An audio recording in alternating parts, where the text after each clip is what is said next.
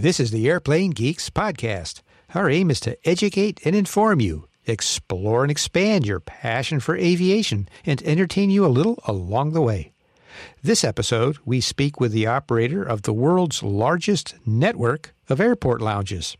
In the news, United's large order for Boeing planes, air travel trends for twenty twenty-three, Boom Supersonic's plans to develop their own engine, the U S Army's selection of the Bell V two eighty over the Sikorsky Boeing offering, and passengers injured by turbulence on a Hawaiian Airlines flight. All that and more coming up right now.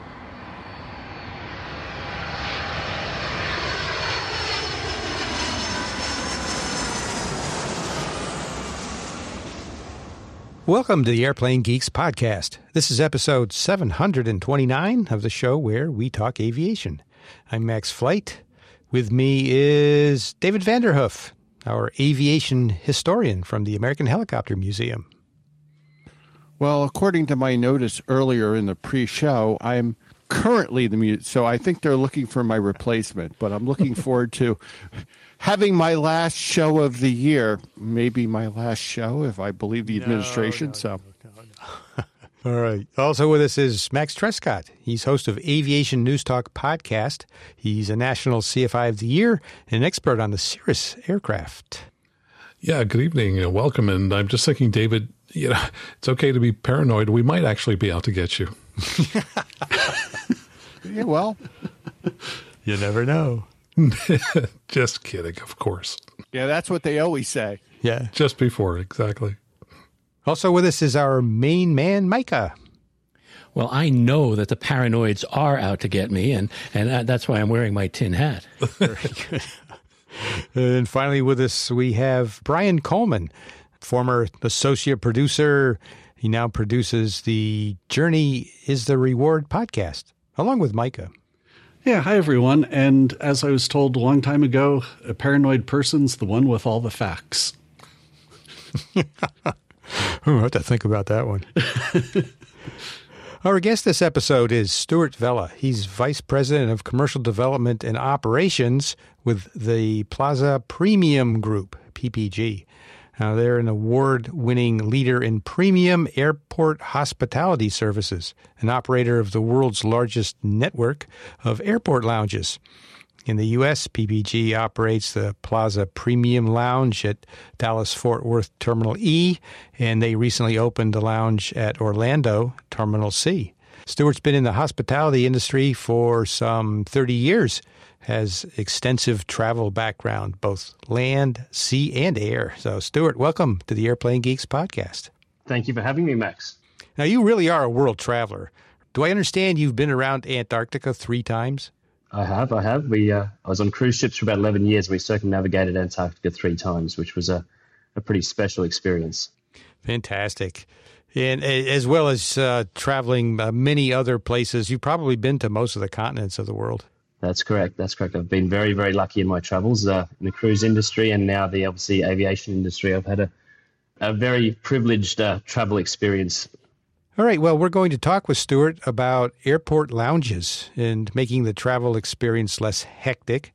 We'll also look at the competition for passengers by the likes of P P G, Capital One, Amex, Chase, and so forth, and talk specifically about what P P G offers.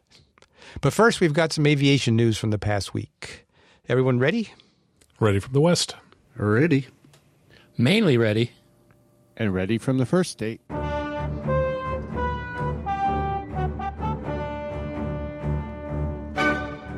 Our first item comes from C N N. This is United places order for two hundred Boeing planes, giving two Yay. troubled jets a vote of confidence.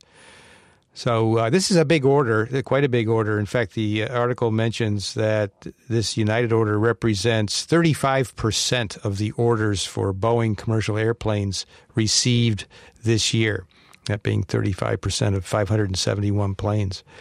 So, uh, Micah, this is a, um, a, a major announcement for sure.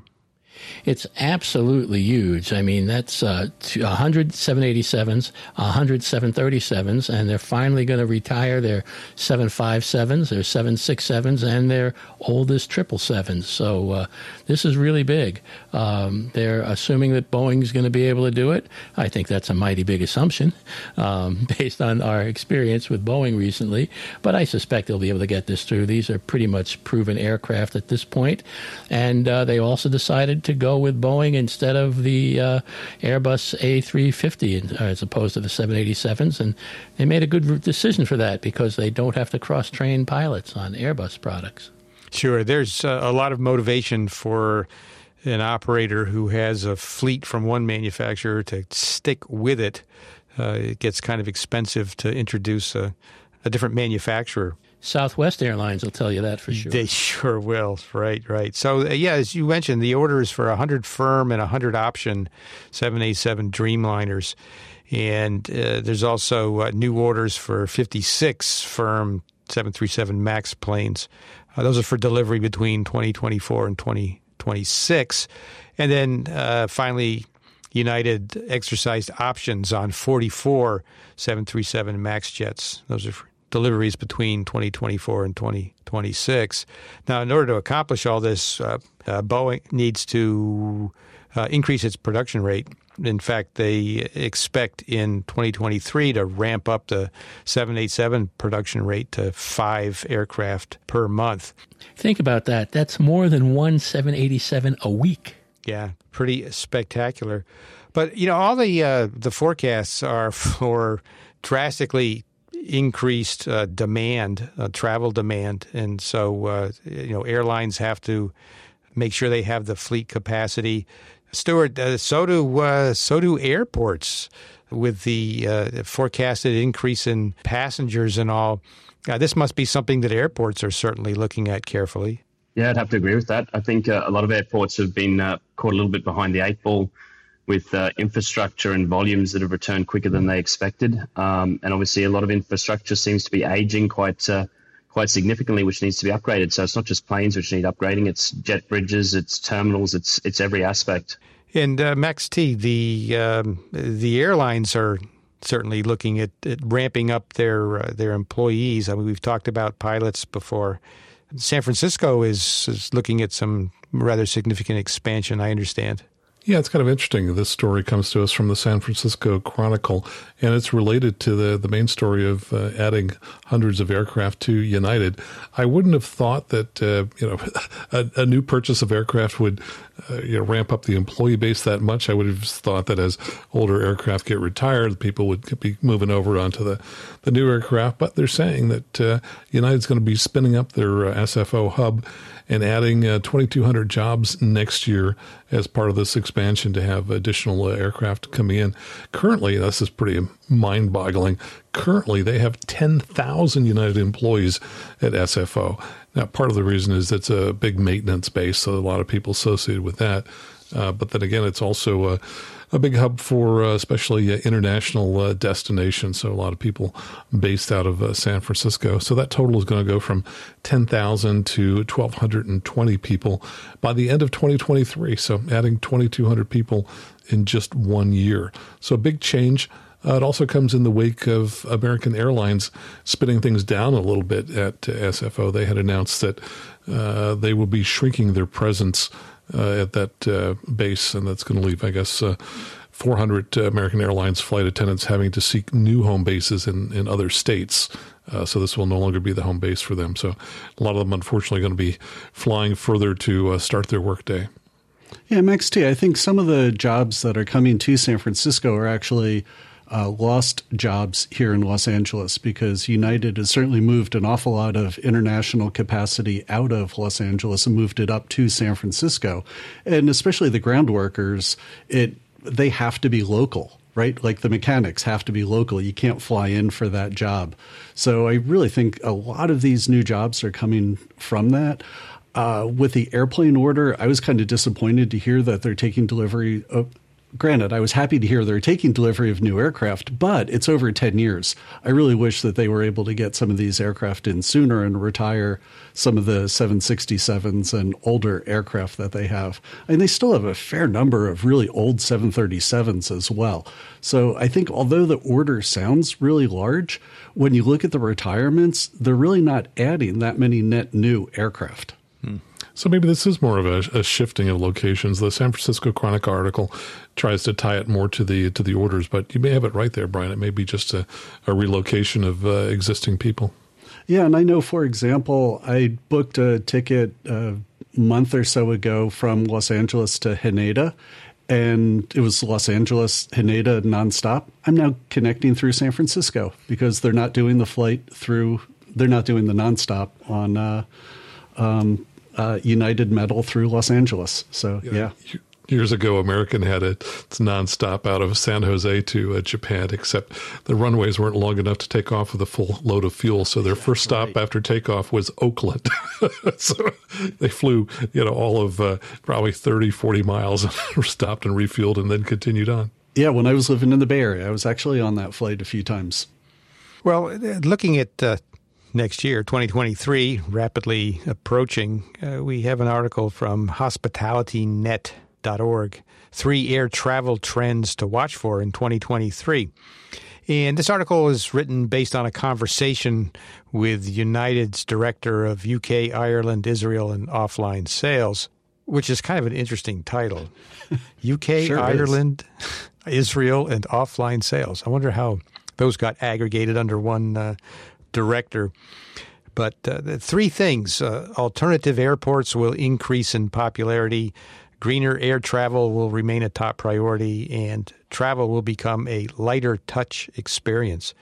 So when he talks about alternative airports increasing in popularity, it means uh, airports that are not currently thought of as, as hubs. And with the increasing volumes, in fact, the uh, International Air Transport Association, IATA, does a, a survey of uh, air travelers, and in twenty thirty-six, they expect seven point eight billion passengers to travel, and that's compared to four billion travels uh, travelers this year.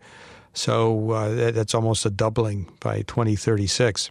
And with that increase, the travelers are looking for different routes, partly based on convenience. And um, this is going to uh, push more volume at uh, some of these alternative airports, these non-hub airports. Well, you know, that has a lot to do with the last story, too, in terms of United buying those seven eighty-sevens. And uh, we don't have hub and spoke so much as we used to. Uh, that's why the A three eighty is no more when it comes right down to it. Hub and spoke routes have disappeared. People want to fly direct, and now we have the ability to. Uh, Boston is now a uh, almost a gateway city to uh, the Far East, where there are direct flights into China and uh, and Japan and, and, and other places like that, where it just wasn't possible before uh, until the, the seven eighty-seven, the triple seven, the A three fifty came about, and it can be done less expensively. And also the idea of connecting, I hate that. The fact that from Portland, any place I want to go, I pretty much have to connect through Newark or, like last year or earlier this year, San Francisco. Um, you know, it, it's a horrible experience connecting through an airport. Airports are just awful places to be, although we'll talk about that more later. I was going to say, unless if you have a nice lounge to go to, yeah, that's not so bad. We, we, we have on. someone with us that'll probably help it make help make it much better, but but nonetheless, so I think that's what the public wants, and we have the technology to be able to do it now. That second item, greener air travel will remain a top priority.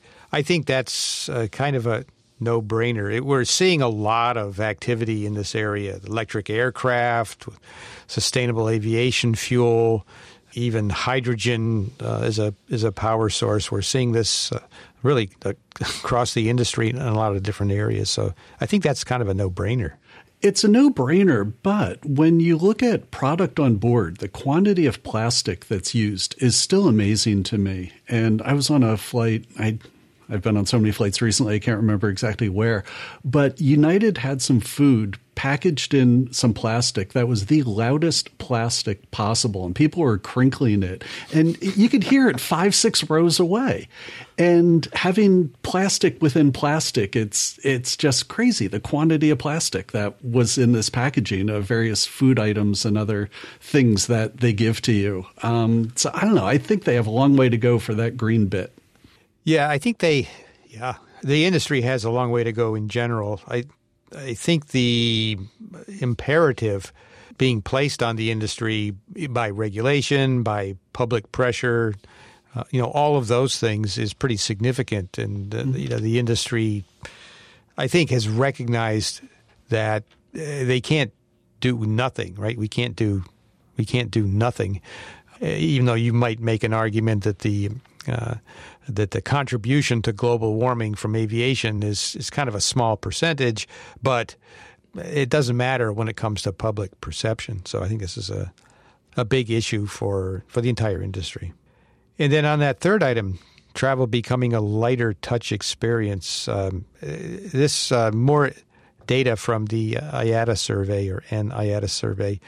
In twenty nineteen, IATA found that forty-six percent of passengers, only, well, just forty-six percent of passengers said they were willing to share their biometric data to improve airport processes. But in the twenty twenty-one global survey, seventy-three percent of the passengers said they would share their biometric data. That's a huge jump. So I think um, um, smooth processes, efficient processes, fast processes at the airport is uh, is very important to uh, to travelers these days. Yeah, I'm also concerned over the definition of lighter touch because as we saw from Frontier, who did away with their eight hundred uh, phone support, I just wonder if they consider that a lighter touch, um, really like a no touch in that particular case. So I think there there are certain positions, certain functions where it is nice having more interaction with the airline, things like the biometric. I mean, I have no issue with that whatsoever and kind of enjoy being able to blow through either security or immigration or wherever with the biometric data. That doesn't bother me at all. So I yeah. I, I, I look forward to those changes. I uh, I have some serious issues with biometric and privacy stuff. Uh, what a surprise, a Micah. That, yeah. it's it's okay, Micah. But, you're entitled to your opinion and you'll still be wrong. It's yeah. fine. It's okay. I'm happy to be wrong. And we can we can argue about it on The Journey is the Reward. But, uh, but what really frightens me is uh, lighter touch to me seems to be a corporate buzzword for lesser service. That's my concern. Sure. Yeah. Well, from the passenger standpoint, I think, you know, uh, having a uh, smooth process through the through the airport is uh, something that we'd all like to see if biometrics can, you know, assist in that way uh, without the privacy issues that could come up uh, all the better. Uh, Stuart, are are the lounges uh, Um, you know, looking at these I- issues of how to make it a more convenient process for for the clients? Yeah, from from a guest aspect, I think that there's a, a definite sentiment that the less touch points or, or contact points, the better. Um, guests definitely do prefer a seamless transition, whether it's from obviously check-in through T S A or security and then through into the lounge. So um, we're working very hard to actually bring in um, a variety of uh, entry methods which allow the guests to come in without having to to either line up or queue up, whether it's biometrics or, or other ways. Um, the, the catch for us is we still want to maintain that customer service, that contact, that uh, meet and greet aspect with our guests. And that's where, as much as people do want to have a seamless uh, process, they do still enjoy and still want to have that, that special bit of attention coming into a lounge um, or coming through an airport.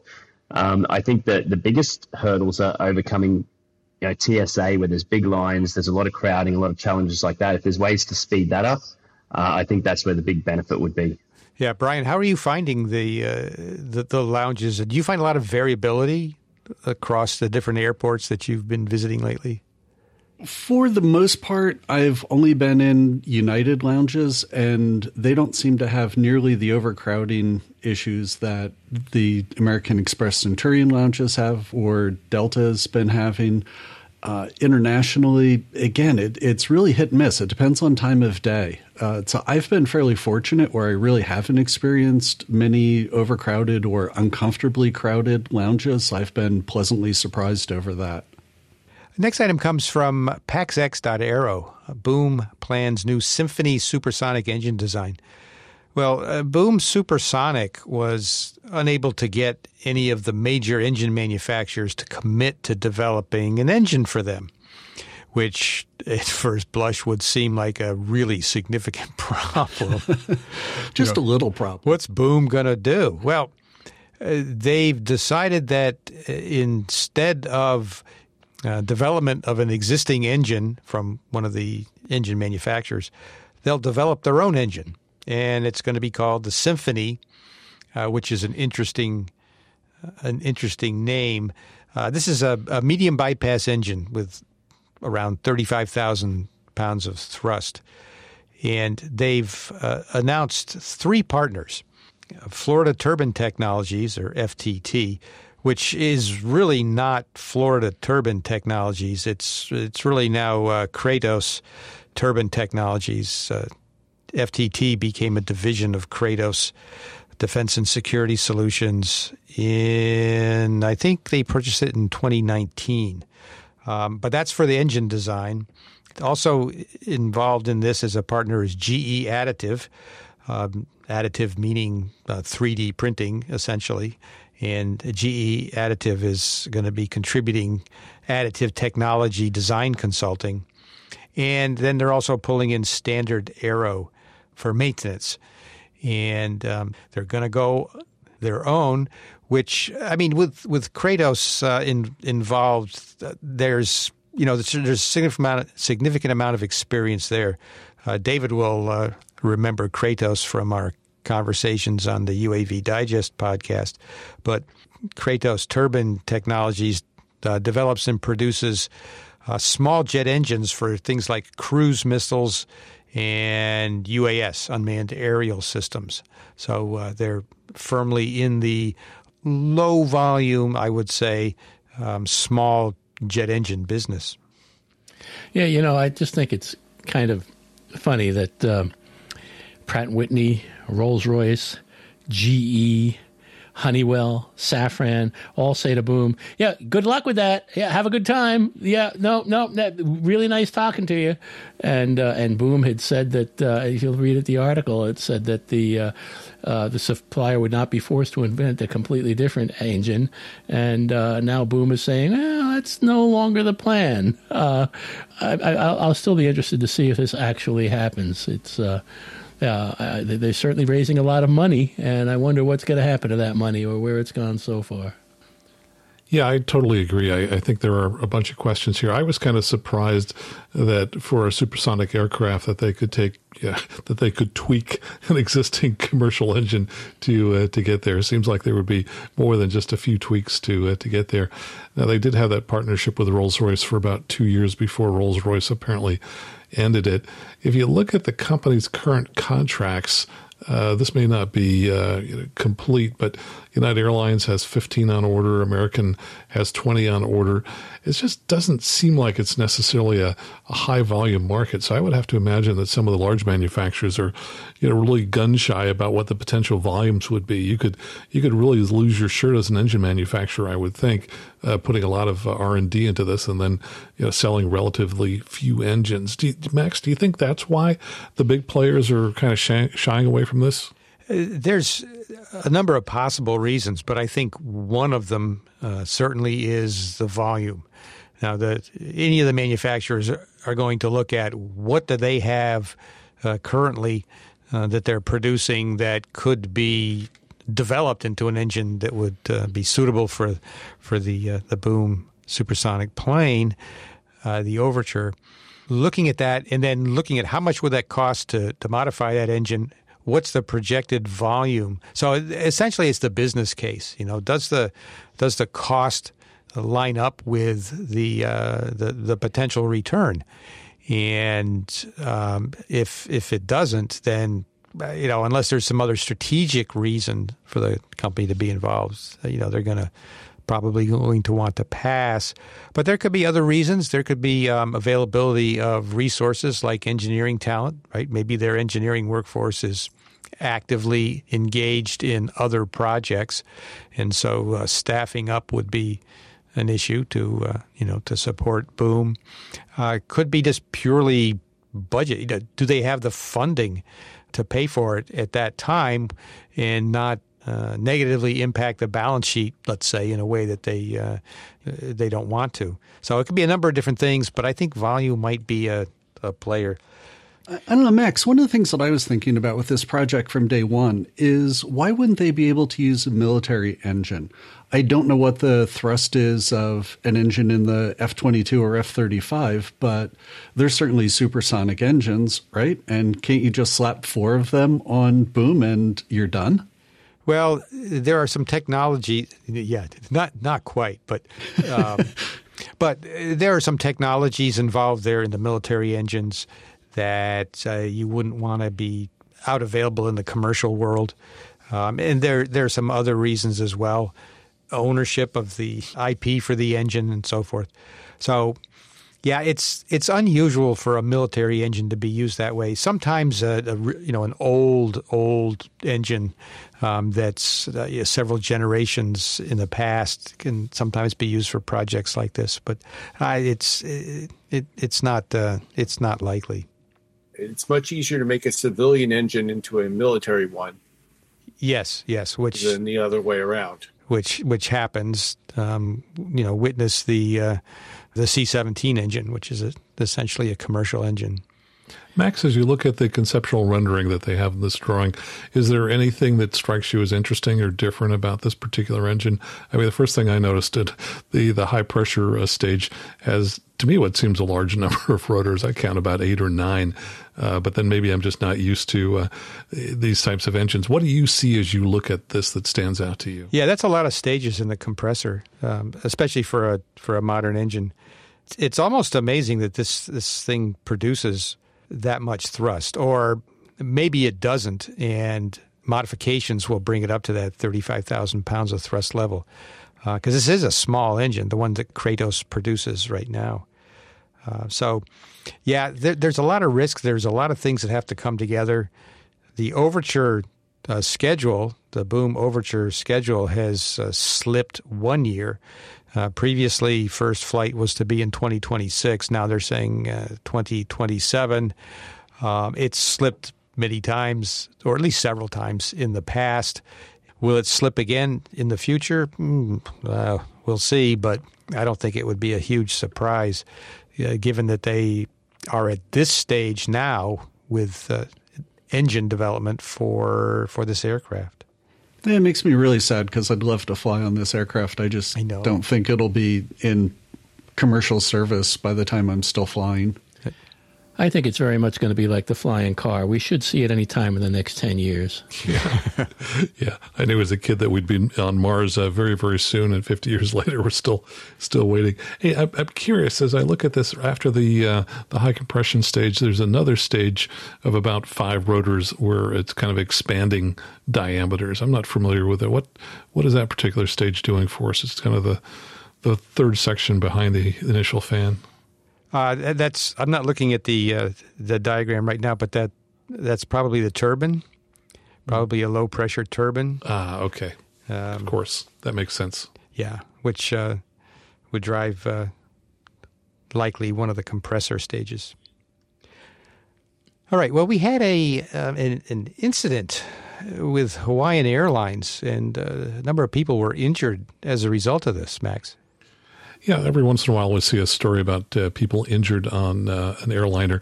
What makes this one a little bit different is just the number of people that were injured. This was a Hawaiian Airlines flight from Phoenix to Honolulu over the weekend on uh, Sunday, which hit severe turbulence as it was somewhere over the Pacific.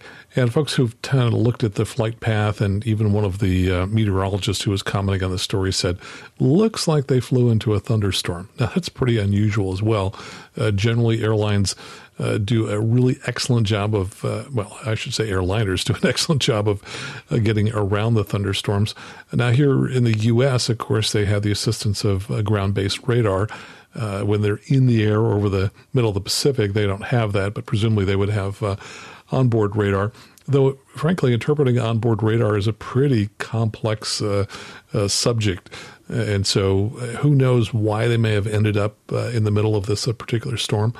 But uh, the numbers are unclear, but at least thirty-six passengers were injured, eleven of them seriously. In fact, there were so many people that were injured, uh, the city actually had a bus uh, taking some of the less injured passengers uh, to the uh, to the airport. The more severe uh, injured uh, passengers ended up in uh, ambulances. Uh, there's a separate story. Uh, we can see what some of the uh, the damage looks like. And we're literally talking about, uh, you know, punched up holes in the, the ceiling where people's heads hit the ceiling. Uh, so people were just really flying around the cabin uh, tremendously. Um, typically, it's the flight attendants that usually end up getting uh, injured because they're the people who are not seatbelted in. Uh, given that there were this many people uh, transported, it tells you a lot of people didn't have their seatbelt on. Uh, so all I can say is, people, please, when you're flying, at least keep that belt loosely connected. Uh, mine is on all the time, unless I'm getting up to head to the restroom. Uh, but I don't mind loosening it a little bit mid-flight, but at least it's going to keep me, you know, within two inches of my seat and, and keep me from flying out of the seat and, you know, hitting my head into the uh, top of the ceiling. So damage to the airplane, a lot of, you know, a lot of blood, uh, you know, cuts and stuff like that. So kind of interesting that this is a, you know, this was a more severe incident than we usually run into. The New York Times article said the seatbelt sign was on at the time, and uh, I will bet that most of those injuries were people that were still not wearing their seatbelts. And the New York Times article also went on to say that a fourteen-month-old child was uh, hurt very badly, and I will put money on the fact that that was a lap child and was being held on someone's lap. And uh, again, it's, it's legal, but uh, it's not a safe thing to do and not recommended. Yeah, agreed. Yeah, and this is one of the things that makes me wonder when I'm traveling around and I'm up talking with the flight attendants, hitting clear air turbulence, right? And Max T, I think you can vouch for that, that it's it's a nasty thing to come across. And it's something in the back of my mind. And it's one of those risk-reward type things, right? I mean, I love talking with the flight attendants. I love sharing stories with them and hearing what's going on in their lives. But I also really don't want to hit the ceiling with my head. Yeah, there's certainly a number of flight attendants who have been severely injured uh, in yeah, some of these past uh, accidents. I saw also in another story about this, uh, somebody commented that their uh, mother, who was on the flight with them, had gone to the bathroom. I mean, talk about bad timing and bad luck. I mean, maybe you're not going to fly around as much, but holy cow, you're in a pretty small, tight, confined area, so you might still be uh, hitting your head if you went uh, you know, flying. So, yeah, I, I think it's just a good reminder to everyone listening. Please, please, please, it might seem inconvenient, but oh, it saves injuries. Just keep the darn seatbelt on all the time. Yeah, agreed. Absolutely. From the drive dot com, one of David Vanderhoof's favorite, if not the favorite website. In fact, I'm wearing I'm wearing my Drive Christmas shirt. Are you really? I'm not sure. I am. Wow. Wow. Did that come from the Drive? Yes, it did. No kidding. Wow, I'm surprised. Well, so the uh, the U S Army's fleet of U H sixty Black Hawk helicopters is to be replaced, right, David, under the Future Long Range Assault Aircraft Initiative, F L R A A. And uh, so there was Flora. a... Uh, Flora? Not Flora. Flora. Flora. Certainly no. not, not fauna. It's not. So it's a stretch. So there's a competition. The uh, the Army choosing the Bell V twenty uh, Valor tilt rotor uh, versus the Sikorsky Boeing entrant, which is a compound coaxial helicopter based on the uh, X two technology from Sikorsky. And the Army has made its selection. They did. They picked the the V two eighty um, over the Defiant, which was the S B one. Um, they preferred the tilt rotor concept to the S B one Defiant, which is a coaxial, which means you have two um, counter-rotating propellers on the same axis. Um, it's a very I like to say it's a very Russian thing. Um, the Kamov program has been doing it for years. Um, but I, the bottom line is the the two eighty, the Valor, was a much more mature program. The the S B one has had delays, and um, so uh, Bell inevitably has won this program. Um, and it looks like after all these years, the Army has decided tilt rotors are not a bad thing. What's interesting about this, the difference between this and, say, a V twenty-two is the two eighty does not tilt its engines. The rotors tilt, but the engines do not. The engines stay the same. So it's a it's a slightly different concept for the tilt rotor. In fact, this is in this case, this is just the rotor t- tilting um, and not the engines. But um, the H sixty program, if anyone knows, is probably the largest Sikorsky project available. There are a lot of H sixties out there, and if this is going to be the direct replacement for the H sixty besides the Army, you can you can bet that there will be um, international customers around the world to replace their H sixties, which it'll be interesting that it's the Army is considered the uh, V twenty-two a mature concept at this point. And, of course, we talked with the chief engineer for the Bell V twenty-eight Valor program, Paul Wilson, back in episode five seventy-six. So if you're interested in learning more about that, that, of course, uh, you can find by going to airplanegeeks.com slash 576. Yeah, I think it's just amazing they were able to come up with a tilt shaft as opposed to having to tilt the whole engine or, or nacelle. It's uh, just unbelievable. But I, I am curious, and I don't know if you, you know anything about this, David, or could comment on it, that, you know, the, the Air Force had such issues with the Cheyenne because it had wings, and obviously this has wings, and I'm, I'm wondering if uh, if there's going to be any argument coming from it, and if not, why not? The Cheyenne was an attack helicopter um, and a borderline aircraft, which at the time the Air Force thought was stepping on their territory. Um, it is clearly a v- an Osprey or a tilt rotor is used now by multiple services. Um, soon it'll be four out of four. The arguments over whose territory is what has um, been pretty clear. So I don't, I don't really think that there's an issue there. Um, it's not like when the Army was flying like C seven Caribous, which were a large um, transport aircraft, which was basically complementing the Air Force. Um, and so that's that's how that worked out. So no, I don't. I, The the role of the attack or transport helicopter, whether it's two rotors, front and back, which is a Chinook, which both the Air Force almost bought and the Army flies, or two rotors laterally, uh, which the Air Force currently flies, but the Army doesn't, I don't think will make a difference in the strategy of, of, of things. All right.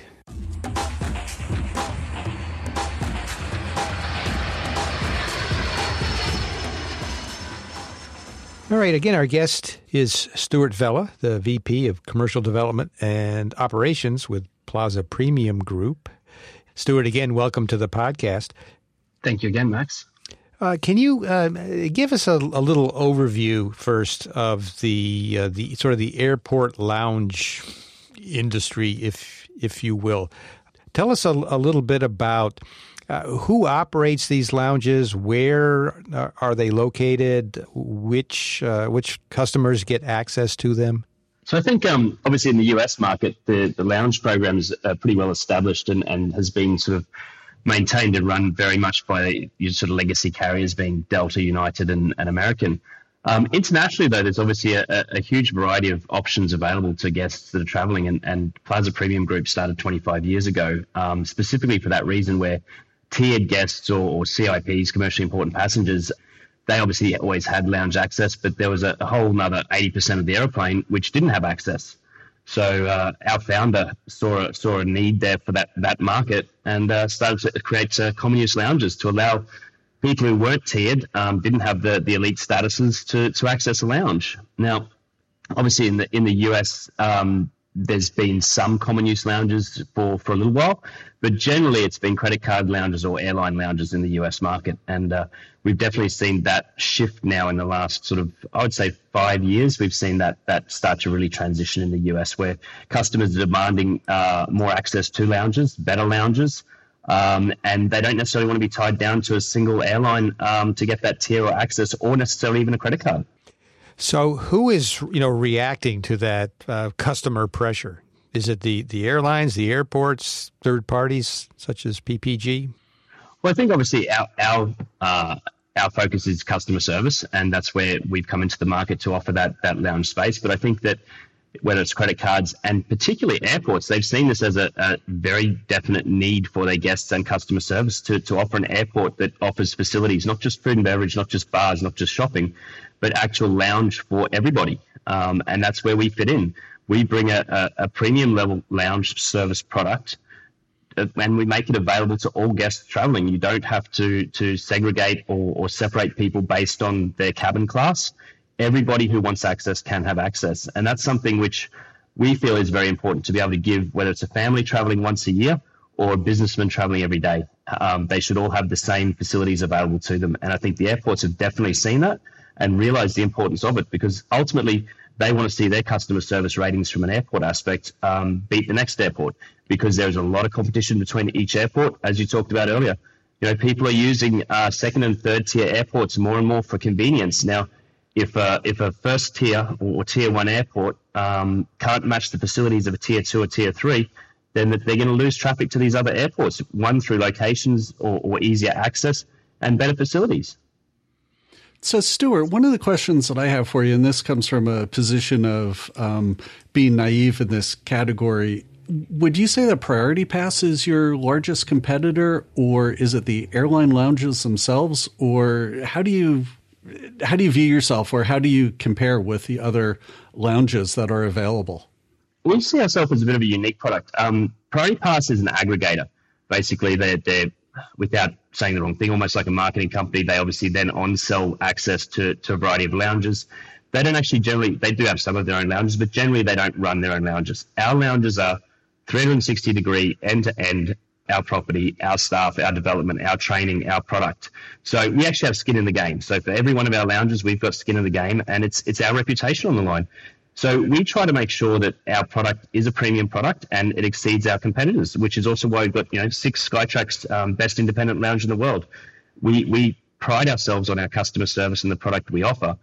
We also focus on not just obviously putting volumes in. It's it's about looking after our airline partners. Ultimately, that's who the airports, you know, survive on is, is airlines. We want to make sure we offer the airlines that don't have their own lounge or need to use an alternative lounge the best possible product for their customers as well. You know, Stuart, I've been fortunate enough, and I guess most of us on here have been fortunate enough to be able to use uh, airport lounges, uh, particularly uh, for me, the United lounges. And they're great, but there have been a lot of people that may be listening that, you know, look at it and, and don't really know what it is, haven't been inside, don't know what you're going to find when you go into a lounge. Tell us what we're going to find in your product when you go inside. What is it? What's available? So we're trying to be a bit of a disruptor in the industry, especially in the U S, where obviously it's been a very Uh, a stable product for, for some time, and the offering has been fairly stable. We want to elevate that now. So we're offering, obviously, you know, full food and beverage, full cocktail bars, full bars, um, nap pods, showers, uh, kids' play areas, basically anything you'd find almost, um, if you expect a high-level hotel lobby with then a kids' area on the side, is, is what you can expect to, to an extent. So Um, instead of buying catered food in, we actually have full production kitchens. We have qualified chefs in those kitchens cooking. Um, we prepare food a la carte for our guests. If you've got an allergy or a, or a special need uh, from a meal requirement, we can generally do it within reason.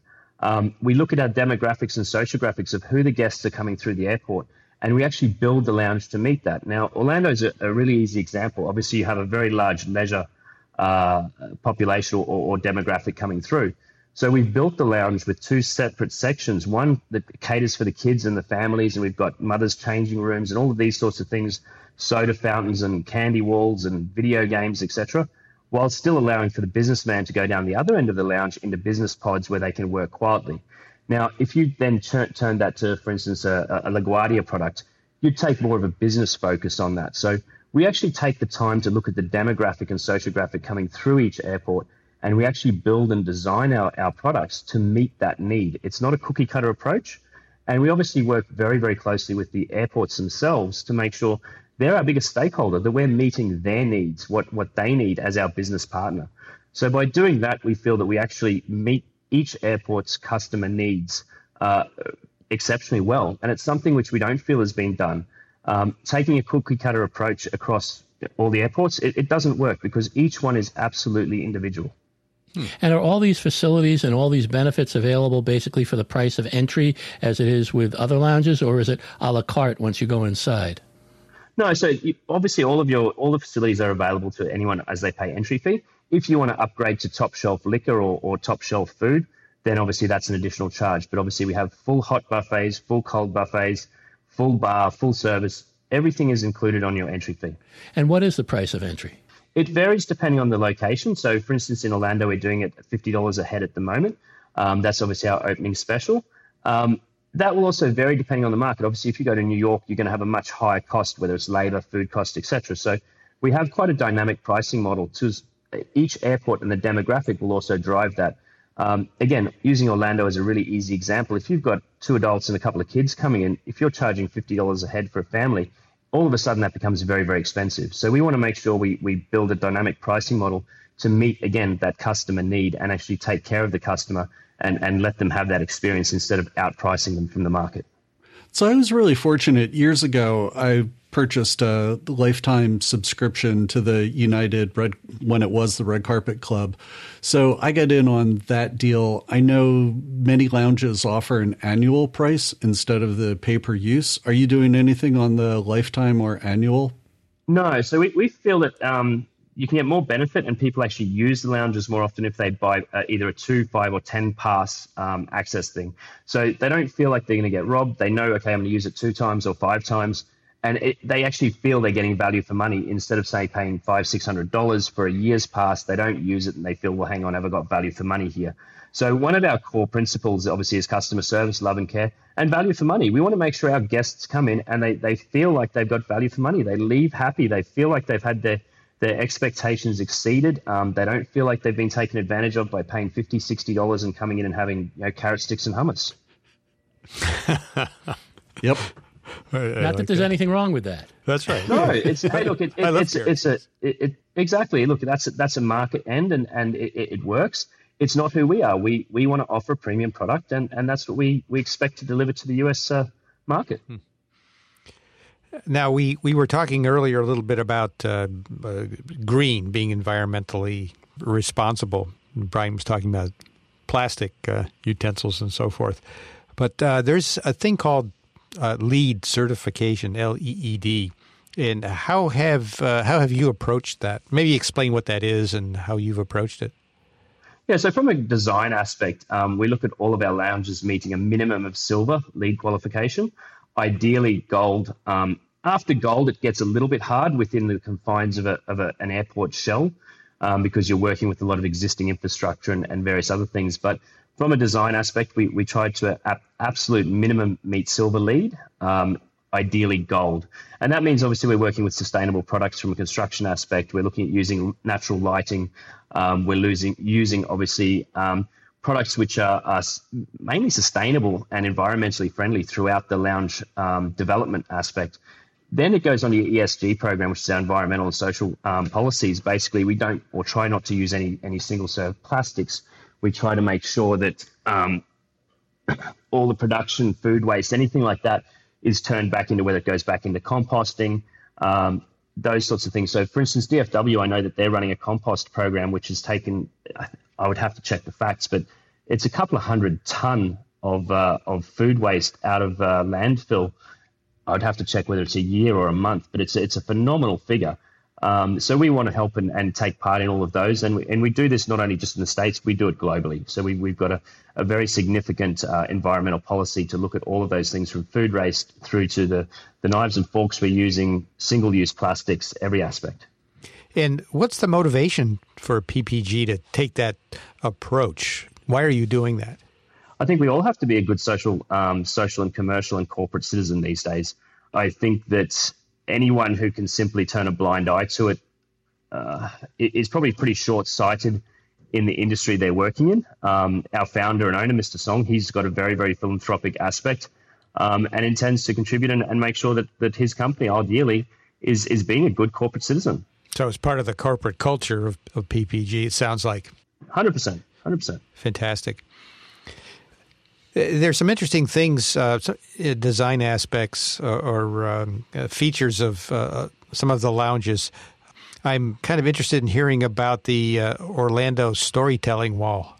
So um, Orlando, you know, random fact, is number one social uh, media placed airport in the U S. So we wanted to work with them to help them maintain that. So we've got a, a massive uh, Instagrammable wall built into the lounge where people can actually have that experience, take that selfie, as they call it, put it on Instagram, um, tag Orlando, et cetera. And that's just another example of where we, we want to make sure we're working with airports and our, our partners and, and our business partners. It's not, it's not a supply agreement. Um, we see them as business partners. We want to make sure that we're we're supporting them in all of those aspects. So that ties into obviously then the the um, the Palm Court and the massive digital displays they've got down there, and also our kids area where they've got uh, interactive uh, uh, turtle displays where they can use it, use their body to chase a turtle which eats seaweed. It's uh, look, the kids love it. It's it's it's really good. Now, I'm looking at uh, the list of the lounges within the U S A, and there's quite a few of them. And uh, what I noticed is on uh, at J F K, at Newark, at San Francisco, and down at Dulles, that uh, you're uh, you're operating the, the Virgin Atlantic clubhouses, their lounges. But are those, based on your operation, are they only for Virgin Atlantic passengers, or are they your lounges that are open to anyone? No, they're, they're a Virgin Atlantic product, um, and, and obviously branded and, and you know, representing obviously uh, uh, Virgin Atlantic. We do have access policies where where people can access them as a third-party lounge um, within, obviously, the confines of capacities and various other aspects. Uh, Micah, you uh, recall that we uh, recently spoke with uh, Julie Melnick of uh, Sky Squad that offers a service uh, to assist uh, passengers through the uh, through the airport process. And uh, Stuart, you also have a, a meet and greet service at D F W? That's correct. We have our Always program at uh, at D F W, which obviously helps uh, well helps everyone from celebrities through to to whether your parents are flying in from a different country and they need some assistance getting off, off the plane or, or onto the plane. So it really is a, a service which is uh, available to everybody, um, and it makes a big difference. We we see it making a huge difference to to a lot of people and and their travel um, uh, travel experience. And how do you arrange for that if you're uh, coming into D F W or you have your, your, your older parents or older folks that are going to need that kind of help? Because it's a wonderful service. There are so many times that, you know, people look for assistance and, and need a wheelchair or whatever, and everything's great once they get to the wheelchair. But getting from the car to the wheelchair or the wheelchair service can be really, really difficult. So how do they arrange to have somebody from Plaza Premium meet them? Yep, so they can jump on either online and go direct to our, our website, our Always website, or they can actually go through D F W's uh, airport website, and it's available through through either way. And uh, once you make a phone call or, or email, then it's all taken care of uh, directly from there. Stuart Vella, thank you so much for coming on the show. Can you uh, tell our listeners where they can learn more about P P G or any of the things that we've been talking about? Certainly. Thank you for having me again. And, yeah, j- jump online, Plaza Premium Lounges. Um, is, is very prevalent online. You've got all the information there, or um, I'm guessing reach out to you, Max, and you can put them in touch with us directly and, and, and our team. So we're more than happy to to help and service anybody who wants to come and visit our lounges, uh, either here in the U S or, or globally, where we've got over three hundred locations and a, and a network of about fourteen hundred. So hopefully look forward to welcoming many people into our lounges very soon. Fantastic. Thanks again, Stuart. Thanks, everybody. Have a great day.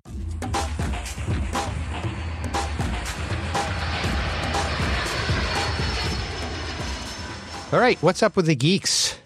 Max Trescott, have you been flying much lately? I've been doing very little else except flying much lately. Yeah, I've had uh, the last couple of weeks have been uh, crazy. Thank goodness for a few days off at Thanksgiving. Haven't had many since then, except when I get lucky enough when people cancel. It's like, oh, yes, I'm so happy to to have a, a free few hours to not be up in the air. But a couple of fun trips. Uh, each of the last two weekends, I've been uh, doing Vision Jet jaunts. The prior weekend was down to San Diego. and back, and then uh, this uh, past weekend down to Orange County and back. And actually, uh, those trips were longer than they seem because the uh, the Vision Jet ended up staying down there, which meant I had to shuttle back and forth on Southwest uh, for each of the legs, which uh, uh, has given me lots of Southwest miles. Anyway, I'm certainly enjoying uh, Southwest. I have been uh, getting the um, the more expensive um, ticket on them, sitting up in the front row, and it's so nice just to be able to bolt immediately after we get to the uh, to the the destination. So, yep, between that and uh, keeping Aviation News Talk running, pretty busy. Uh, this week coming up on Aviation News Talk, we're going to be talking about the safe about math and how pilots use math to enhance safety. So, fun conversation with uh, math professor Doctor Cath- Catherine Cavagnaro. And Max T, are you checking your bag on Southwest, or are you carrying it on board with you? No, no, for certainly, for, I, you know, I haven't checked a bag in years uh, on any airline. Uh, seriously, I just, uh, the trips are short enough that uh, I figure out how not to check the bag. And that's been wonderful. Speaking of bags, of course, um, if you've listened uh, to the last episode, last week's episode, we have some, some giveaways that a couple of the folks that we uh, interviewed were kind enough to offer to Airplane Geeks listeners. And uh, I haven't shared these with, with you all, you guys on the on the podcast here. My co-hosts, I haven't shared them with with you yet, but we're getting a, a really huge response. But there was um, uh, one in particular, Max, that uh, talked about how much he enjoys uh, listening to you and uh, specifically the the Cirrus jet, because he's got a, a flight simulator or flight sim of the Cirrus jet, and um, he he loves uh, you know flying in that uh, in that method, uh, and so he's a big uh, big fan of of yours. So uh, if you haven't listened to the last episode and uh, you're interested in uh, some really interesting uh, giveaways, do that. Um, we explain how to do that. I'm not going to go into that uh, again here, but the response has been uh, really enormous so far. So uh, if you want to get in on that, be sure you do. Uh, let's see, I'll mention this really quickly. We haven't talked about this in a while, but the eat at the airport dot com website, which is uh, where we have a, a map, basically, where you can find airports that you might be near or fly into that offer an eating establishment, a diner or a restaurant or something, and it's a way to uh, help support the, that operation at airports. And, of course, it's all uh, listener-supported. It's basically crowdsourced, and uh, there's ways to submit airports, uh, eating establishments, and it's on that webpage, eat at, eat at the airport dot com. But uh, I'll just mention that well, we've had a lot of submissions, and I think I'm all caught up. Uh, so if uh, you... submitted uh, an eating establishment at an airport or a revision to one and don't see it reflected, um, then let us know. So they all should be uh, in there at this point. And there's a lot of airports in there. Hey, Max, in that regard, recently I was at the restaurant at the airport in Oxnard, and I took some photographs, and I just can't remember with at Eat at the Airport, is there a place for photographs as well, or is it only a text description of the restaurant? It's just text, but we can put links in there so that uh, if we we can put the an image up somewhere and then link to it, we could do okay. that. So it's a little kludgy, um, but eh, we could probably figure it out. And also mention that uh, th- this is not just a U S-based thing. This is international. Now, most of the airports in that little database are U S, but there are airports in there from all over the world. So for the international listeners, please contribute as well.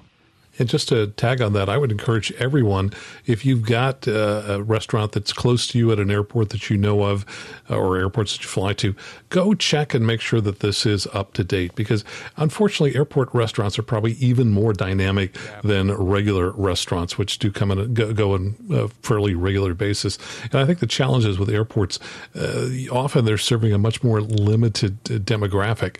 Uh, they've just got a much smaller uh, you know, group of people to choose from, and that's it's just hard to keep these uh, going.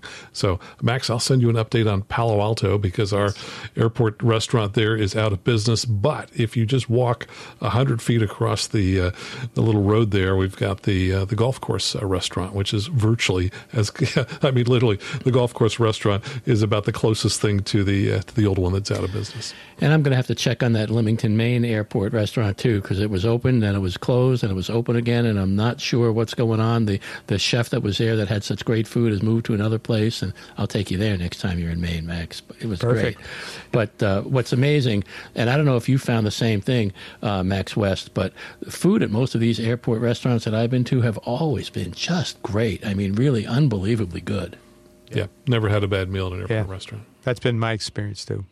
I had the cinnamon bun French toast at the restaurant in Oxnard, and it was a cinnamon bun that was probably eight inches in diameter, and it was sliced into four slices, and I absolutely could not eat it all, and if I did, I probably would have had a heart attack, but it was so incredibly good, but lots of leftovers. And just to be clear, we're not talking about big commercial airports like D F W and L A X. We're talking about tiny little airports, because I've certainly had bad meals at airports before, but not from eat at the airport restaurants. Yeah, yeah. And, Max, we're going to have to run the trailer for the new spinoff podcast, uh, Airport Eating. The airport. Yeah. Yes. And, uh, yeah, because a lot of these uh, airport eating establishments uh, closed during the pandemic or went out of business and so forth. So, um, as always, don't don't build a trip around a particular uh, diner or a partic- at a particular airport. Um, you, you might use eat at the airport dot com to identify something, but uh, contact them. Just make sure that they're still there, it, because it's not, uh, you know, it's not real, live, updated uh, information. All right, let's see. Brian, have you got an update for us on your uh, journey? Yeah, with a, oh boy, that journey. I've flown almost two hundred thousand miles this past year. So of my goal, I have ninety thousand miles left. I have all the tickets purchased, and I will be finishing up in March. And I believe it's March thirtieth, March twenty-first, I'll be flying back from Cape Town, South Africa, and that will uh, be my flight to put me at three million miles. So I'll have done three hundred thousand miles in about twelve months. Wow, that's just phenomenal. What happens after that? I mean, is it, uh... I don't know. That's actually a question that was asked of us. Uh, Micah and I haven't answered it yet. And I was thinking, because we've had such a good time putting together the um, the interview segments that we've done that you guys have used in the bits and pieces or whenever, I was actually thinking about continuing that and maybe doing a monthly contribution of a segment with Micah where we interview somebody, and you could use it however you want on, on the show. And I don't know, the my show might morph into that, or maybe it'll just go away. I, I honestly don't know. I well, I no, hope we're the, we're discussing. I hope the Journey is the Reward podcast doesn't go away. I mean, maybe it needs, you know, would have to uh, pivot to something, you know, a little different, but. Yeah, you and Micah do such a great job together. It's uh, I, I'd hate to see it go away completely, but... Yeah, it's just if I only fly once a quarter, I don't know if that's a show. Yeah, yeah. Right? I mean, I think people would just lose interest in the... I mean, granted, the listenership isn't in the tens of thousands like Airplane Geeks, but... Um, yeah, so I, I don't know. I just don't know yet. I I think I'd like to do something. We'll, we'll see where we'll it see. goes. All right. Micah, I understand uh, you have a new episode out with uh, with Brian. Yeah, the uh, the new episode just came out today, and we talk about Brian's latest trip to Africa. And if you are one of the lucky first thirty-eight downloads, you got the uh, the unexpurgated version with outtakes that weren't supposed to be there. So uh, you get to hear Brian curse, and uh, well, we don't even even we don't even know what else is in there. But uh, so we're Little sorry about oh, that. Oh, I, I I know exactly what's in there. But we, we apologize for that, and if you're offended, of course, you you you know where to write, um, which is I am really offended at yahoo dot com.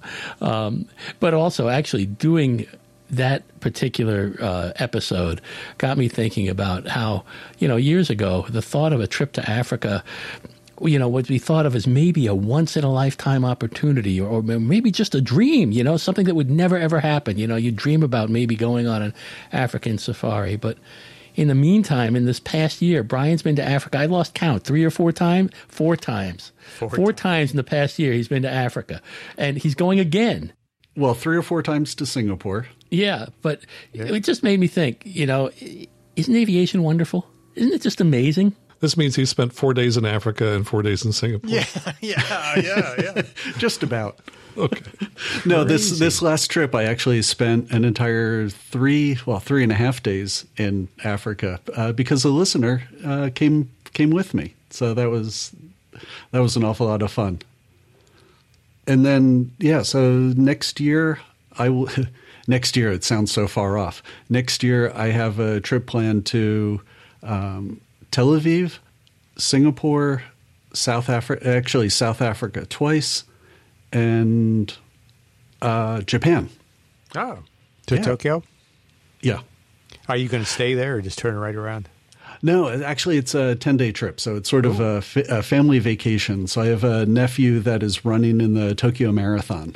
Ah. And, yeah, and hopefully Doctor Steph from Airline Pilot Guy Show will be there, and we'll be able to mm. meet up there. And, yeah, so That'd be- looking looking forward to spending ten days in a country. Yes, yeah. I, I in years uh, past, I visited Tokyo many, many times, uh, meeting with the airlines and, you know, uh, business trips there. And I, I really enjoyed going to Tokyo. It's uh, well, it's it's quite a different experience than any other place I've ever been, but I, I, I really enjoyed it. Yeah, absolutely. I spent a little over a year living in there, or living in Tokyo. Oh, that's yeah. right. Okay. Yeah, I forgot. So you know all about mm-hmm. that. All right. David, do you have a holiday story for us? I do. It's been two years for various reasons, but uh, if, if you're new to the podcast or you haven't been around um, since beginning, I have always done a Christmas story or a holiday story, the last episode before Christmas. So the last two years, um, it just somehow didn't seem right, feel right. So, but this year we've got um, one called Mister Bean Wants to Fly. It's all about Mister Bean Combs, Esquire. It's a good gig being a dog. Your primary duties are to sleep, eat, require pets, and poop. Well, I've gotten in trouble for doing the latter in the living room under the tree. You know the sparkly one they put after that Turkey Day thing? I just figured it was for me. So like I said, I had a normal life for a chorgy. Mom said I have something like royal Mexican blood. So I have the normal corgi profile, a very low to the ground, nice short hair, wiggly butt, and really big ears. I'm a good barker, too. My Aztec blood makes me feel like I can take on the biggest dogs in the neighborhood. I'm a good barker. Side story. I busted out of the house and took on this big old Doberman. Charged right at her. I was protecting my turf. Well, flew out of the house, slid on the grass, and went right underneath her. A complete whiff. But I showed her who's boss. Again, that seemed to get me in trouble. They don't get that I was protecting the family. So back to my story. fourteen years ago, evidently that's two in human years. I can't count. I'm a dog, remember? Oh, and another thing. You know that fake dog voice you humans do? F Y I, we don't talk that way. So be right back. Nope. There were no butter cookie crumbs. So, David, he's my adopted human. Like I said, he magically appeared fourteen years ago. I remember it clearly. Usually, I don't remember what I did ten minutes ago. Ooh, crumbs. Nope. He came into my house and I showed him who's boss. Mom was quite concerned and threatened to put me in the bathroom. You know, the place I have to go when some human or some other thing steps in the house. I'm pretty sure Mom is protecting them from me. There's that Aztec blood again. So David from the beginning knew who was boss of the house. You know, the old saying that the weight of the dog's heart is through their belly. Ooh, belly rubs. He handed me a treat. So the next thing you know, he's scratching my head. I was like, grrr, then, ooh. He said, hi there. I can tell you're a good boy. Clearly, you're the alpha male. Ooh, I don't know what that means, but I did like the sound of it. Mom was funny. I heard her say, that's not like him. I guess she meant it's good for David to be showing me the respect that I deserve. So time went on, and David and I came to an agreement. I would do what I was told and pretend he's in charge. It works out great to my treat ratio has been way up. He really did get mad at me once. See, on the table was this nice Philly cheesesteak. David always sneaks me something, so I thought I would save him the effort and grab half. Grab and ran, I did. He wouldn't let me sit on him that night. Dude, I said, looking up at him, we share everything. He's a very tall human, and I don't hold that against him. Evidently, David would disappear, disappear less and less. Now he goes to some place they call the museum. But if I wait by the door patiently, he returns and I jump on him and he gives me pets. Oh, morning pets. Those are so nice. Belly rubs before he disappears. He and I have been working on tricks. I pretend to screw up once or twice and then get it right and I get a treat. I've really trained him well. He sneaks food to me under the table. Now Mom yells at him, not me. Victory. Wait, what was that? Oh, sorry. Miss me? I had to scare off that human with who brings the boxes I pee on, but they're never for me. So back to tricks. I wanted to do something special for David. He's no dog, but he's a good human. Mom says he likes to fly, so that's what was going to be my new trick. I'm going to fly for David. The only problems are, what is flying and how do you do it? Well, it's Christmas Eve and I think, Mom, David, and Piper have disappeared. So I'm going to think real hard under this tree. My blankie feels good, and I'm just going to go... Wait, what was that? Must investigate. No being, you know who I am. It's Santa Claus. Oh, you. Hello. So, Bean, have you been a good dog? Of course. No accidents or bad behaviors? Well, no more than usual. In my defense, the cat usually makes me do it. Well, Bean, what do you want for Christmas? I'll give you one wish. I need to fly. You want to fly? Dogs don't fly. Hey, don't give me an attitude. Neither do reindeer. Ho, ho, ho. Okay, Bean, that's fair. So, Bean, close your eyes and I'll teach you to fly. I fall asleep and wake up with a blast of wind. I was like in a car, well, sort of a car with two roofs. It was red and very noisy. I didn't like it. I love riding in the car with the windows down. Suddenly I felt sick. I said, Santa, I don't like this. Santa called out, okay, Bean, the Bristol Bulldog wasn't the best idea. Let's try this. I was sitting in a chair. It was uncomfortable. I couldn't even curl up in my ball. Santa says, this is how most humans fly. Santa, David, even fitness seat? If this is how he flies, I don't know why he likes it. I gotta fly for David, Santa. Okay, Bean, let's try David's other favorite thing. Whoosh. Suddenly I was going very fast and it was dark. There was another thing chasing us, going pew, pew. I hear Santa say, okay, R two, we need to shake this tie. No, no, no, this can't be flying. Santa, please, this isn't fun. Okay, Bean, let's try this. It's quiet. There's a big triangle fetch thing over my head. I'm full sausage dog riding on Santa's back. We dip and saw. I balk at those white-headed wingy things. They don't seem to care. While it's nice Christmas tree is holding us up, I miss my couch and blankie. Santa, I don't want to fly anymore. David is going to be so disappointed in me. Suddenly, I'm sitting next to Santa, those reindeer pulling a sleigh. Below, it's so beautiful, sparkly, clear, and cold. I put my head in Santa's lap. The moon is glowing. It's really pretty, but that still isn't for me. Santa, how am I going to make David happy if I can't fly? It's important to him so much. Santa patted my head and said, you're a very silly dog, Bean. Yes, flying is important to David, and I've known that from his very first Christmas. Bean, I want you to know that you make him happy, and you do that by being you. You bring love, comfort, and joy to him, and he's always happy. And that is what Christmas means. You don't need to fly to do that. Santa, to be honest, I don't think I'm cut out for this flying stuff anyway. That's good, Bean. You're a good boy. You need to go to sleep now. It's almost Christmas morning.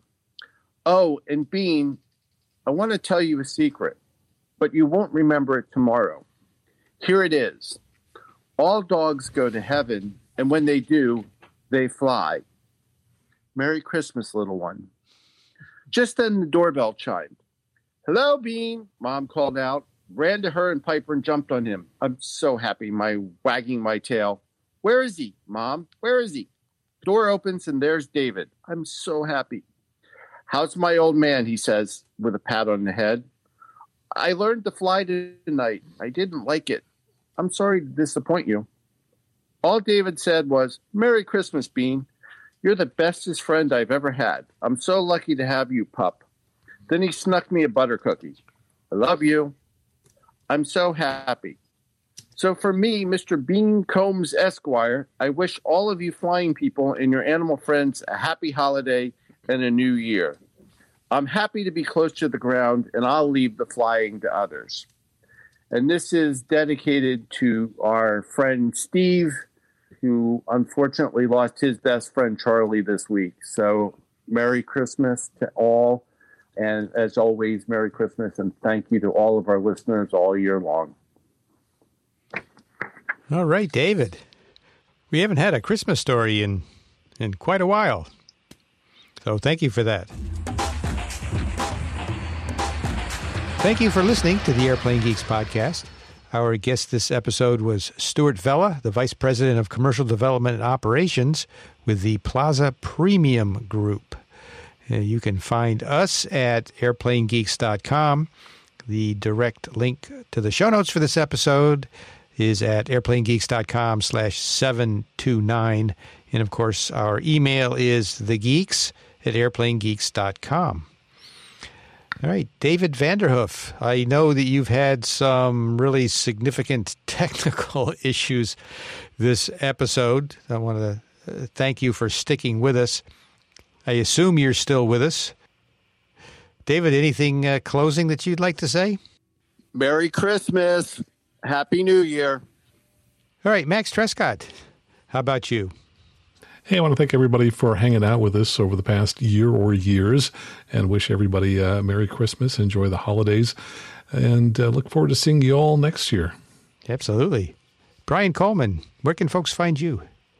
Oh, the best place to get a hold of me is at brian at airplane geeks dot com, or you can find Micah and me on the journey is the reward dot org. And finally, Micah. Well, I'm available on Twitter. I'm still there for who knows how long, but that's where I'm going to be for a little bit, and that's at MaineFly, M A I N E like the state, Fly, F L Y, at MaineFly. And I'm also available on Mastodon at this point, and that's uh, MaineFly at twit dot social. And I've already found found some of you guys and have some other people following me, and uh, it's kind of interesting over there. I've also found, uh, just so uh, anybody who's moving there might want to know about it, there's a a website called Move to Don, all one word. And if you plug in your Twitter account and your Mastodon account, it will find everybody you're following on Twitter. And if they're on Mastodon, bring them over there. So it's very, very handy. move to don dot org. Wow, I hadn't heard of that one. I'll have to check that. Yeah, works out pretty well. So, and this week, as we're recording this, is Hanukkah. I plan on eating lots and lots of latkes, and uh, and that's always the best thing to do. And then with Christmas coming up, uh, it's Chinese food for me. I'm looking forward to that as well, and my Christmas Eve fish sandwich. Very good, very good. Uh, next week uh, is Christmas week, of course, and uh, we have an aviation story from Micah that fits in with the season, so you can look forward to that next week. And the following week, which is New Year's week, Uh, we'll have an interesting interview that Micah and Brian recorded with the president of a company producing uh, S A F, S A F, sustainable aviation fuel. And we should also have my uh, annual year in review that I haven't done for a couple of years, but it should be done by then. That's right. So look for that uh, uh, New Year's week. And then following that in January, we've uh, we've got uh, a couple of guests lined up and a bunch in the pipeline. So we think that you'll enjoy the guests that we have in, in January of the new year. So till next time, bye everybody and happy holidays. And keep the blue side up. Fly safely. Have a great week. Bye, everybody.